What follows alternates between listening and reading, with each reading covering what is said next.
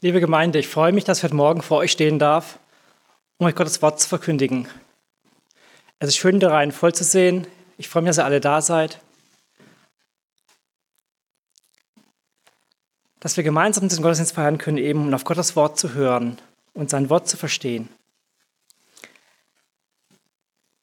Wir sind eine kleine Gemeinde, erst vor kurzem gegründet und doch schon als selbstständige Gemeinde im Bund freier evangelischen Gemeinden aufgenommen. Aber praktisch sind wir immer noch in der Gründungsphase. Wir warten noch auf unser Zuhause, auf unsere eigene Adresse, auf unsere eigenen Räumlichkeiten.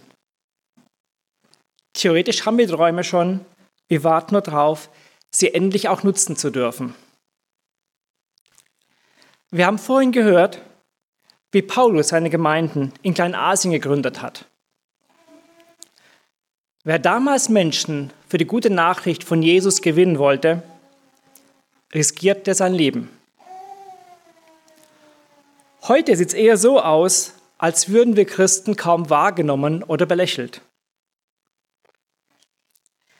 Aber wir erleben es auch hier in unserer Gemeinde, dass die inneren Kämpfe genauso heftig sein können wie damals die äußeren Auseinandersetzungen. In der unsichtbaren Welt wird um unsere Seelen gekämpft. Das erleben wir in Anfechtungen und Angriffen im täglichen Leben. Ob es an der Arbeit ist, in der Ehe ist, die Gefahr ist sehr groß, dass irgendjemand irgendwo Unruhe reinbringen möchte. Jesus nachzufolgen heißt für uns, jeden Tag sich neuen Herausforderungen zu stellen. Heute wollen wir eine kleine Gemeinde in Kleinasien anschauen. Die kleine Stadt, in der sich die Gemeinde traf, hieß Philadelphia und lag rund hundertfünfzig Kilometer von Ephesus entfernt im Inland, in der Nähe von Kolosse und vierundfünfzig Kilometer von Ikonium entfernt, Von dem, von dem wir gerade gehört haben, wo Paulus die Gemeinde gegründet hatte. Diese Gemeinde war sicherlich auch dem täglichen Kampf gegen ihre Gegner ausgeliefert. Wir hier, wir jammern in Corona-Zeiten darüber, dass wir jeden Sonntag die Stühle runterschleppen müssen, die F F P zwei Masken wie einen Maulkorb tragen müssen, dass wir nicht singen dürfen, dass wir uns sonst nicht treffen dürfen. Aber ich glaube, uns geht es mit diesen Problemen noch ziemlich gut. Die damaligen Gemeinden im ersten Jahrhundert nach Christus hatten viel tiefgehende Probleme gehabt. Lasst uns mal das Sendschreiben in der Offenbarung an die Gemeinde in Philadelphia anschauen. Diese vermutlich kleine Gemeinde in dieser kleinen Stadt nimmt in der Offenbarung einen besonderen Platz ein unter dem Sendschreiben. Von allen sieben Gemeinden, die ein Sendschreiben erhalten, ist sie neben Smyrna die einzige, die ohne Tadel davonkommt. Philadelphia ist aber dabei die Gemeinde, von der Jesus sogar sagt, dass er sie geliebt hat. Wie sieht also eine Gemeinde aus, die ohne Tadel vor Jesus steht? Das wollen wir uns heute genauer anschauen. Bevor wir tief ins Thema einsteigen, lasst uns kurz beten. Herr Jesus, wenn ich auf dich blicke, auf deine Herrlichkeit, es ist so unfassbar. Es ist so unfassbar, welches Werk du in dieser Welt getan hast. Wir können dich nur erahnen, aber wir wissen, du bist da. Jeder Einzelne von uns liegt dir am Herzen und vor allem deine ganze Gemeinde, die Gemeinde als solche.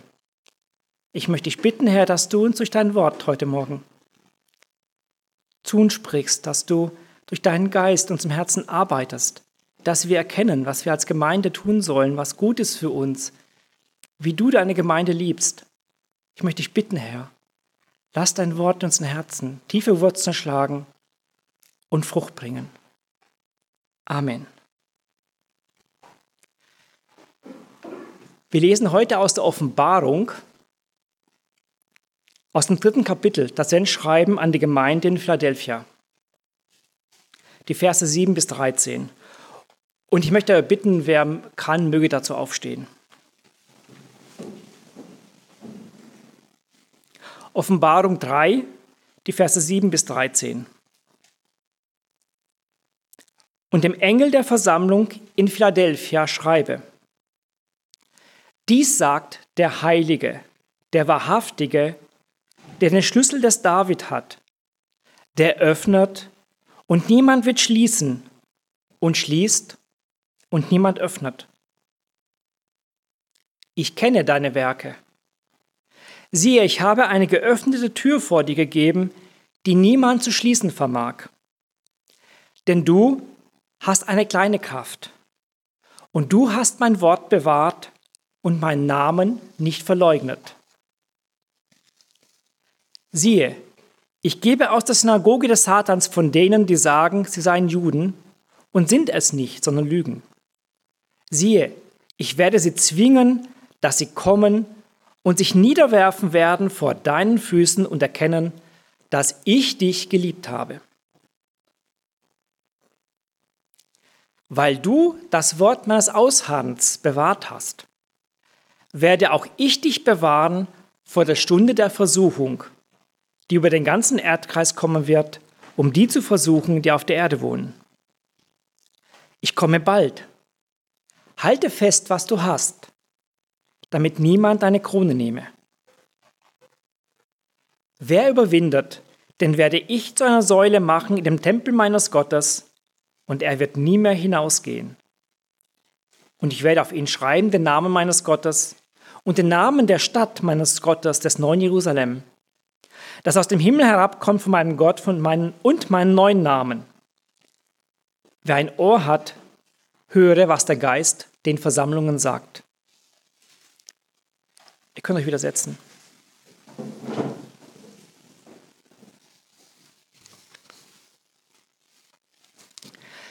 Wir wollen uns zunächst den Absender und Empfänger des Sendschreibens anschauen. Dann möchte ich mit euch diesen Text unter drei Aspekten betrachten. Was wird über diese Gemeinde ausgesagt? Welchen Auftrag erhält diese Gemeinde? Und was wird der Gemeinde verheißen?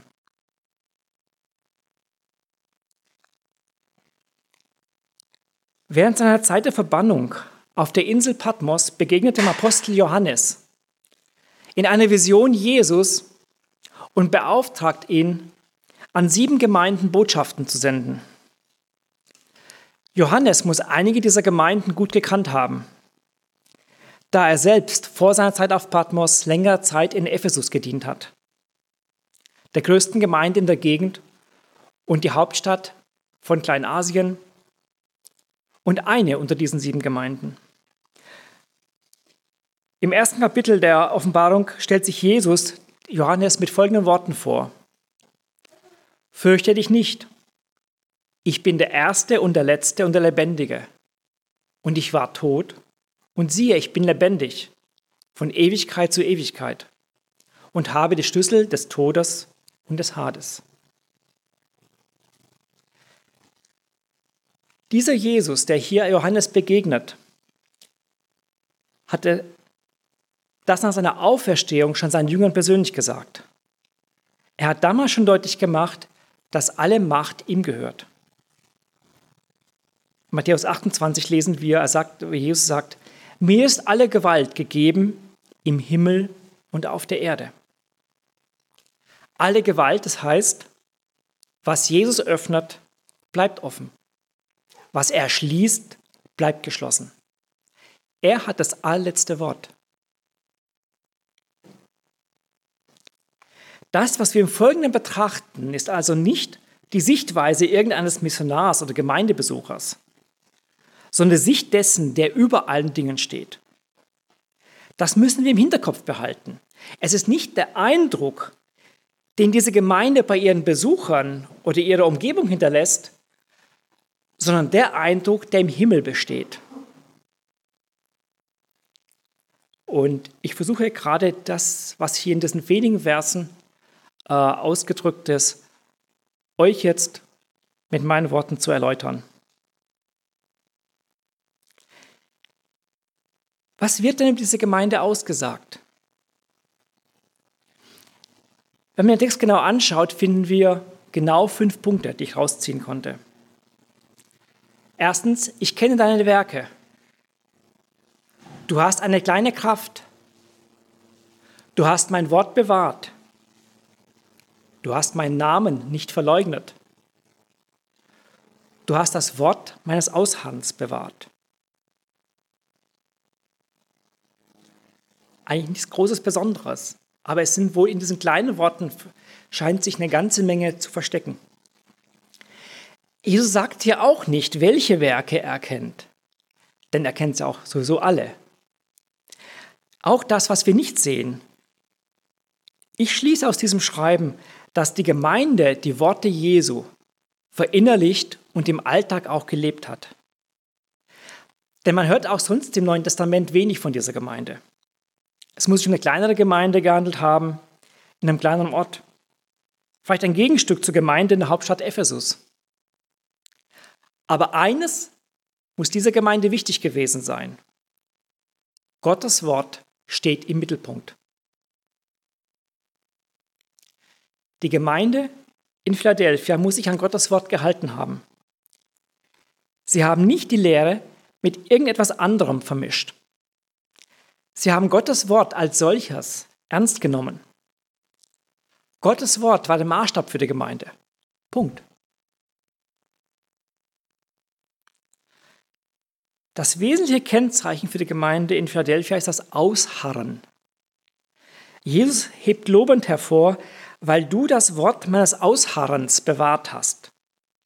Für mich ist das der zentrale Begriff in diesem Sendschreiben.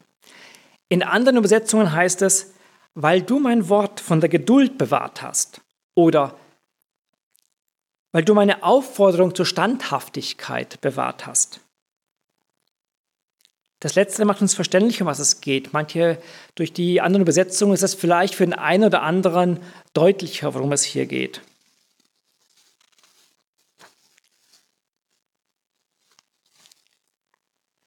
Im Hebräerbrief heißt es zu diesem Thema: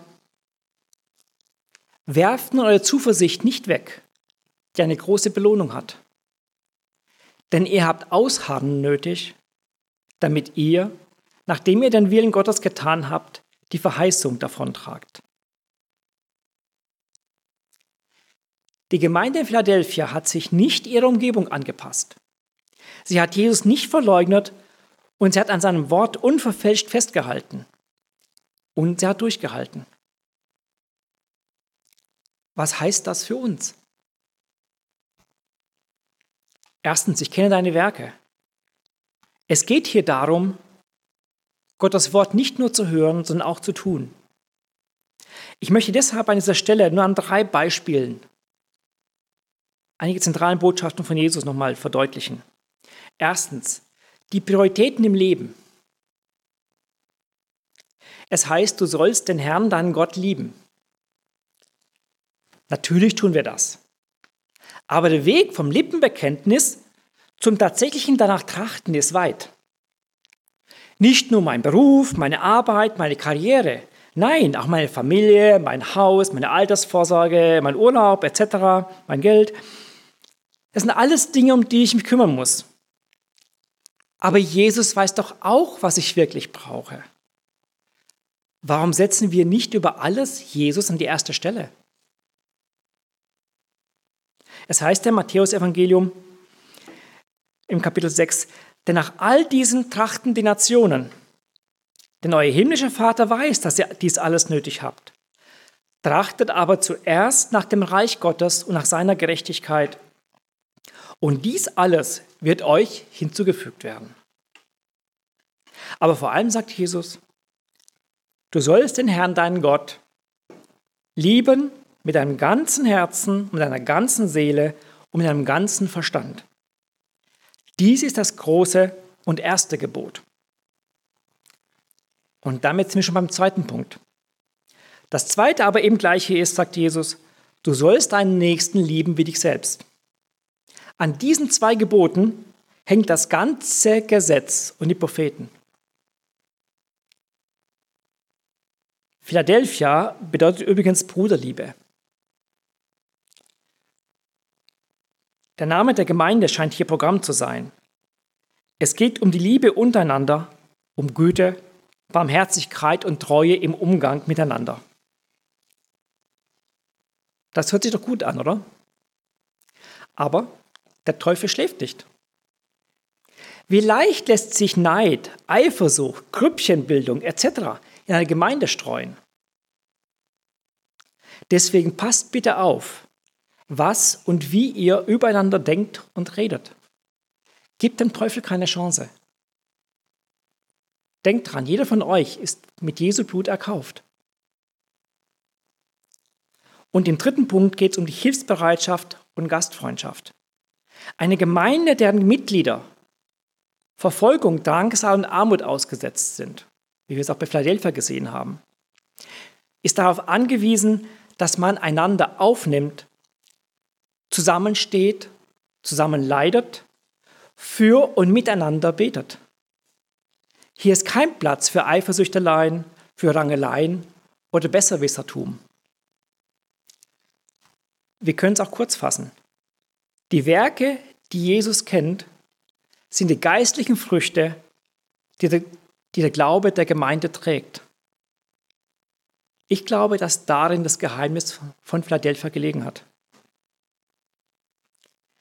Zweitens, du hast eine kleine Kraft. In unserer Schwachheit kann Gott uns gebrauchen. Mit unserer Kraft stehen wir ihm oft im Wege. Unsere Schwachheit, die zwingt uns, vorher ins Gebet zu gehen. Unsere Schwachheit zwingt uns, unseren Herrn um Hilfe zu rufen.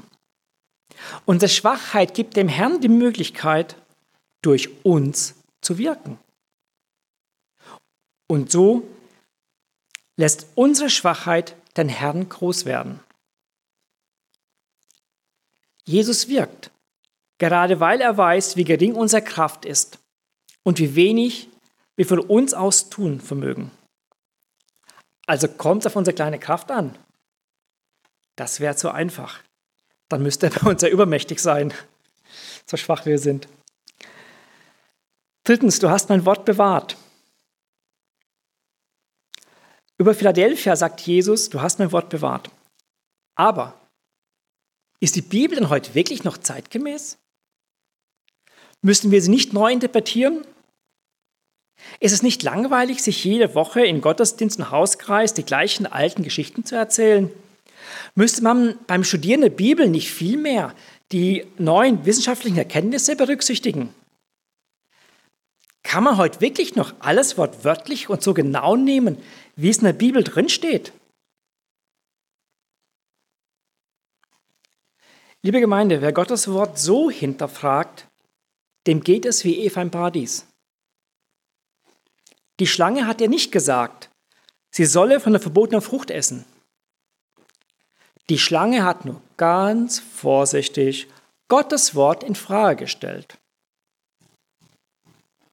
So einfach ging das. Versteht mich nicht falsch. Natürlich sollen wir Gottes Wort studieren und durch ihn Frage stellen, die Antworten darauf finden. Die Antworten suchen, ja. Aber hier geht es um eine zentrale Frage, ob die Bibel heute für uns immer noch das von Gott inspirierte Wort ist oder Menschenwort. Wenn die Bibel nämlich Menschenwort ist, dann macht es keinen Sinn, dass wir hier zusammensitzen. Und wenn wir uns mit der Frage nach Gott und seinem Sohn beschäftigen, müssen wir eines wissen. Jesus Christus ist derselbe, gestern, heute und in Ewigkeit. Auch wenn das Verständnis mancher Leute von der Schrift sich ändert. Gott ist der gleiche, Jesus ist der gleiche. Menschen versuchen allzu leicht, die Versuchung ist viel zu groß, dass man sich Gott zurechtdrückt, wie es einem gefällt.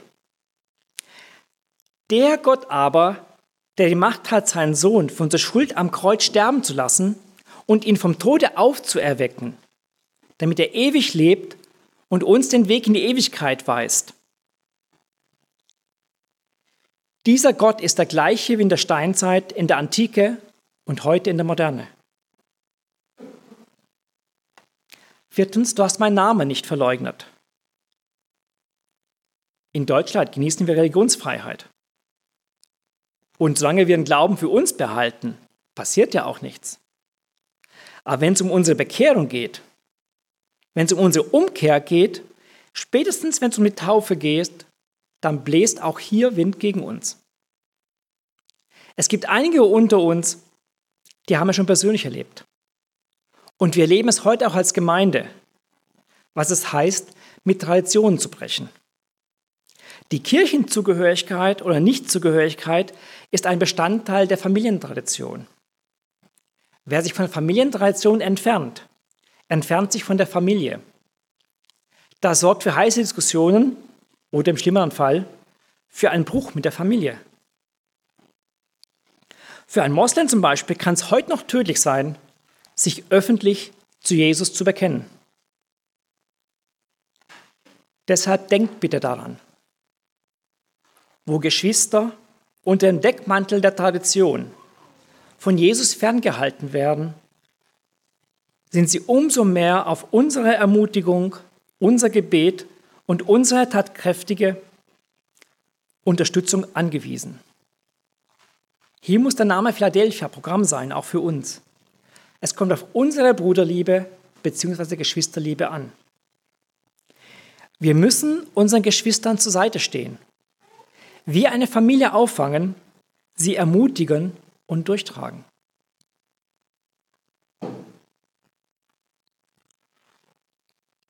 Und fünftens und letztens, du hast das Wort meines Ausharrens bewahrt.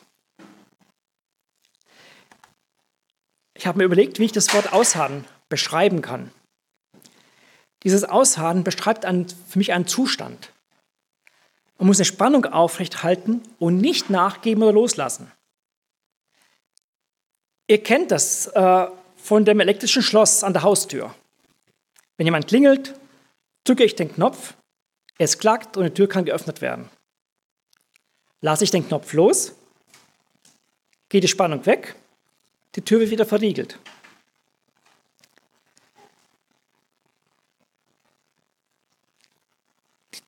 Dieses Ausharren, ja, äh, das erfordert, dass wir einfach draufdrücken, gedrückt bleiben. Ja, wenn es heißt, das Wort des Ausharrens bewahren heißt, ich bleibe in dem Zustand. Ja.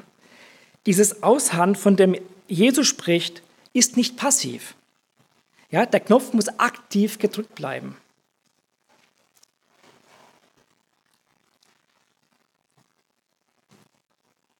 Welchen Auftrag erhält nun diese Gemeinde in Philadelphia? Wir haben vorhin von einer Tür gehört, die geöffnet sein sollte.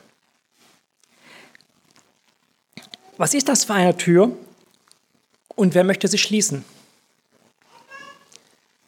Im Neuen Testament weist, meint der Begriff offene Tür in der Regel eine Möglichkeit, unter Heiden, also Nichtchristen, zu missionieren. Da sich in den christlichen Gemeinden sowohl Juden als auch Griechen versammelten, waren die frommen Juden total verärgert. Wir haben es ja gehört über die Geschichte von Paulus, was ihm dafür Widerstand entgegengeschlagen ist. Weil sie hatten das einzige wahre Gesetzbuch, nach dem man zu leben hatte. Aber hat jemand von euch schon probiert, seine Gerechtigkeit vor Gott durch das Halten der Gebote zu erreichen? Ich bezweifle, ob das jemandem gelingt. Das Gesetz tötet.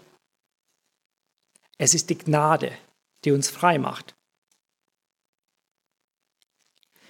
Die besonders frommen Leute mit ihrer Gesetzlichkeit sind hier die größten Feinde der von uns erlösten Christen. Äh, der von uns, der von Jesus erlösten Christen. Ja? Aber auch die größten Feinde von uns. Aber die Gemeinde in Philadelphia sollte in dieser Situation standhaft bleiben und sich nicht einschüchtern lassen. Ihr wird verheißen, dass der Tag kommen wird, an dem auch ihre Gegner Gnade suchend in die Gemeinde kommen werden. Auch die ärgsten Feinde der Christen werden erkennen müssen, dass Jesus seine Kinder, seine Gemeinde liebt und für sie sorgt. Was heißt das für uns?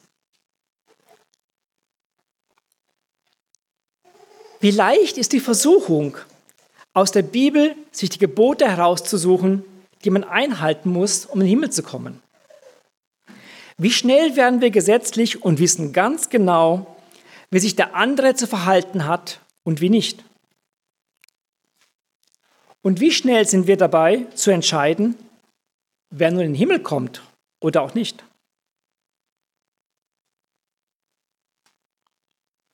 Liebe Gemeinde, ein treuer Nachfolger schaut zuerst nach oben zu seinem Herrn, bevor er handelt.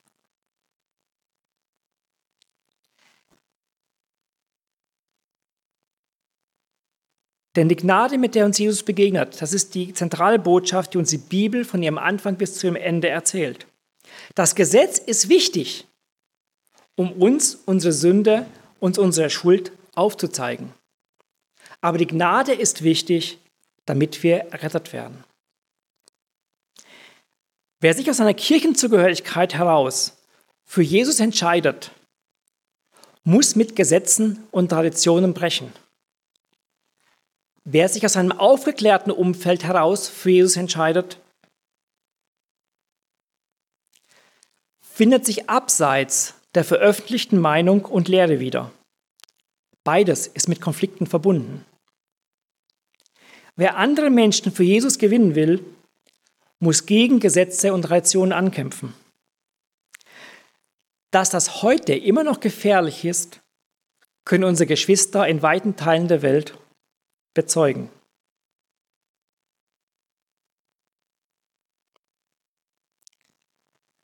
Lasst uns doch anschauen, was denn der Gemeinde verheißen wird. In Vers zehn lesen wir, weil du das Wort meines Ausharrens bewahrt hast, werde auch ich dich bewahren vor der Stunde der Versuchung, die über den ganzen Erdkreis kommen wird, um die zu versuchen, die auf der Erde wohnen. Ich komme bald, halte fest, was du hast, damit niemand deine Krone nehme. Diese Gemeinde in Philadelphia bekommt hier eine ganz besondere Zusage. Jesus wird sie bewahren vor der Stunde der Versuchung. Manche Theologen gehen davon aus, dass diese Gemeinde vor der Zeit der großen Unterdrückung, vor der Zeit der großen Unterdrückung entrückt wird. Auf jeden Fall wird diese Gemeinde der kommenden Unterdrückung oder Drangsal und Trübsal, wie sie auch genannt wird in der Offenbarung, nicht ausgesetzt sein wird. Deswegen, Ausharren lohnt sich. Jesus fordert die Gemeinde auf, explizit das festzuhalten, was sie hat. Jesus ermutigt dazu, bleibt standhaft. Denn in Geduld und Ausharren zeigt sich die Treue der Gemeinde. Wer ein paar Ziegel aufeinander stellt und dann weitergeht, wird nie ein fertiges Haus sehen. Wem nach dem ersten Anstieg die Lust am Wandern vergeht, wird nie am Gipfel, am Ziel ankommen. Wer sich als Nachtwächter um Mitternacht schlafen legt, ist für diesen Dienst nicht geeignet.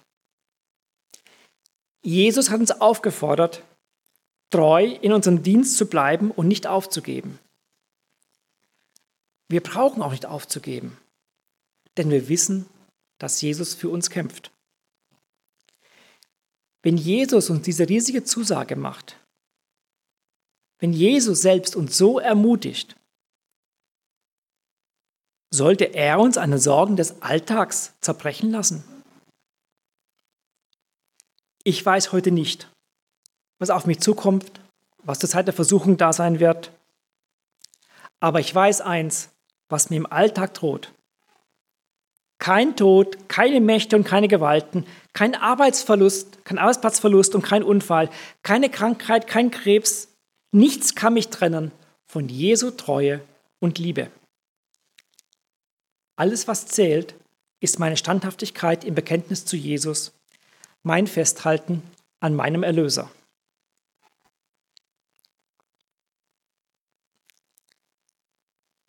Und dann gibt Jesus der Gemeinde Philadelphia noch ein Versprechen über die ewige Gemeinschaft in der himmlischen Stadt Gottes mit.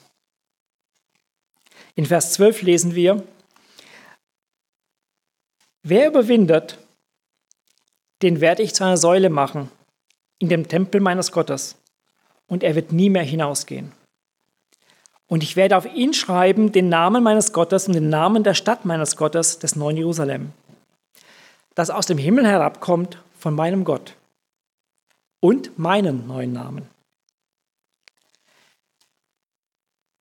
Diese Verse, die klingen doch verheißungsvoll und doch sehr geheimnisvoll. Um das zu verstehen, müssen wir uns eine andere Version anschauen, die Johannes in der Offenbarung aufgeschrieben hat. Im vierzehnten Kapitel der Offenbarung lesen wir: Und ich sah, und siehe, das Lamm stand auf dem Berg Zion, und mit ihm hundertvierundvierzigtausend, die seinen Namen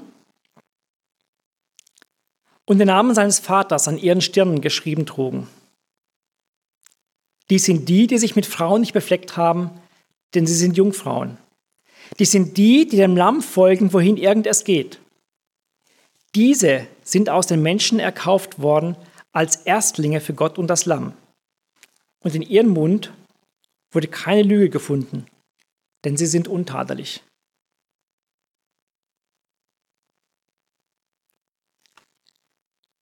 Hier ist die Rede von Jesus als dem Lamm Gottes, das für unsere Sünden geopfert wurde, und von denen, die für die Ewigkeit auserwählt wurden.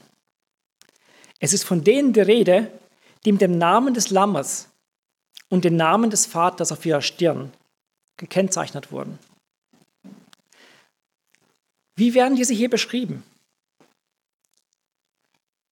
Es sind die gleichen Eigenschaften, die uns helfen, das Wesen der Gemeinde in Philadelphia zu verstehen. Die beiden Aussagen, sie sind Jungfrauen und sie haben sich nicht mit Frauen befleckt, deuten auf eine geistige Keuschheit hin. Ihre Liebe galt allein Jesus. Sie haben sich nicht mit anderen Göttern beschäftigt und haben Götzen keinen Raum gelassen. Sie sind Jungfrauen, das heißt, sie sind bereit für die himmlische Hochzeit.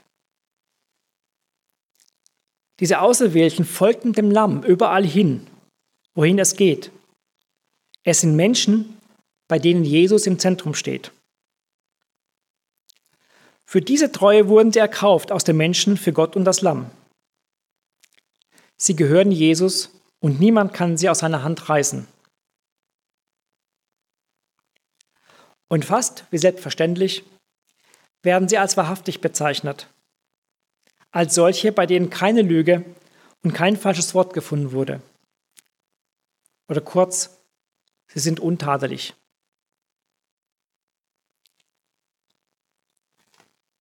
Aber heute, unter uns, wo sind diese Menschen, die tadellos sind?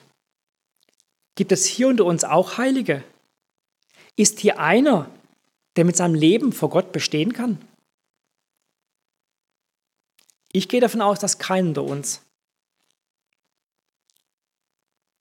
von sich aus vor Gott bestehen kann.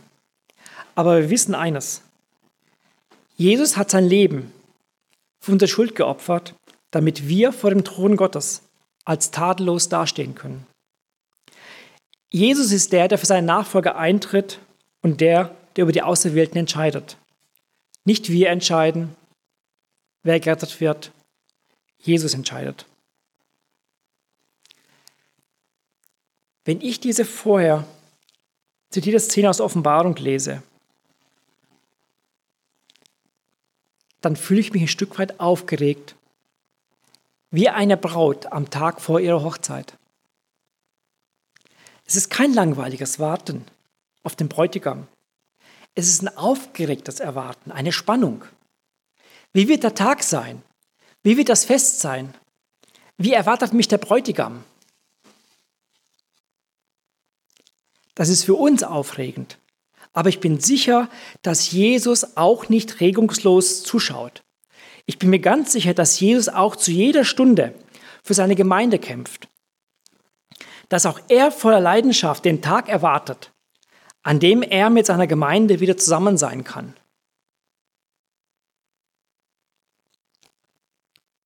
Und zu guter Letzt finden wir noch einen, einen Vers, der eine Botschaft an alle Gemeinden enthält.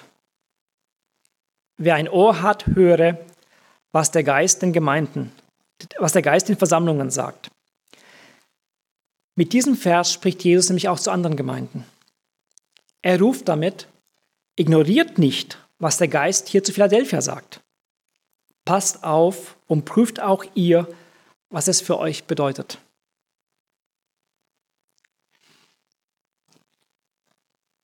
Wenn Gott spricht von Hören, oder wenn hier, wenn hier vom Hören die Rede ist, ist nicht von Zuhören die Rede,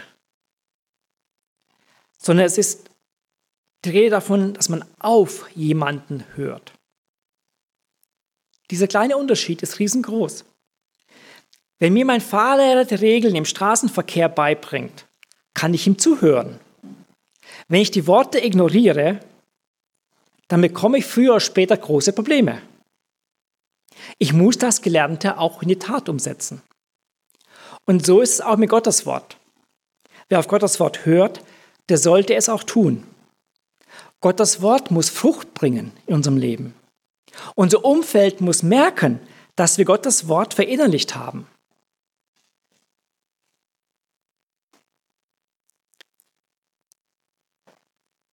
Ja, was macht denn nun eine tadellose Gemeinde aus?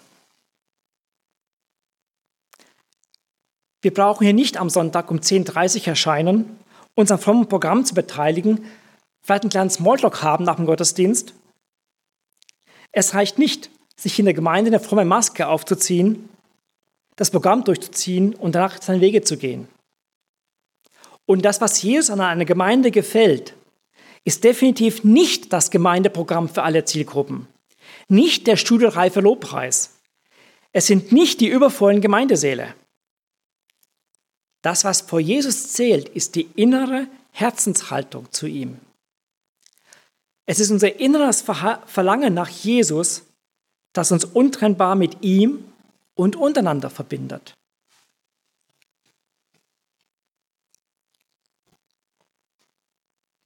Was können wir daraus lernen? An Jesus zu glauben, heißt nachzufolgen. Jesus nachzufolgen heißt, sein Wort, seine Lehre zu verinnerlichen und im Leben in die Tat umzusetzen. Ein Leben im Glauben muss Früchte bringen, wie das auch im Galaterbrief, fünf Kapitel, beschrieben ist. Und was ist nun der Grund, warum Jesus für die Gemeinde in Philadelphia keinen Grund zum Tadel findet? Es ist für uns nicht erkennbar. Nicht direkt. Ich lese aus diesem Text heraus, dass in der Gemeinde ein lebendiger Glaube in Wort und Tat gelebt wurde, der viel Frucht gebracht hat. Und Jesus stand im Mittelpunkt des Gemeindelebens.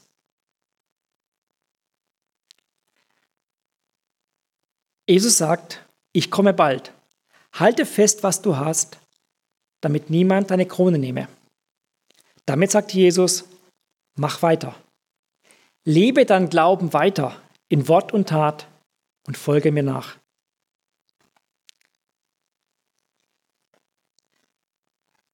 Ich selbst vergleiche mein Leben oft gerne mit einer Bergtour. Wer einmal hoch hinaus ist, wer einmal auf dem Gipfel oben gestanden ist, der weiß, was das für ein Gefühl ist. Manchmal ist echt ein Gefühl, man ist wirklich kurz vom Himmel angelangt. In meiner Jugendzeit war ich öfters mal mit einem Verein in den Bergen. Dort habe ich gelernt, wie wichtig es ist, einem Bergführer zu vertrauen. Wir haben den Weg besprochen und er ging voraus. Keiner von uns kam auf die Idee, einen anderen Weg einzuschlagen. Das wäre auch teilweise viel zu gefährlich gewesen. An Felswänden und über Gletscher wurden wir an Seil genommen und ich war immer von erfahrenen Kollegen abgesichert. Auf den Berg, den wir in unserem Leben erklimmen müssen, kommt man nur, wenn man sich für Jesus als Bergführer entscheidet.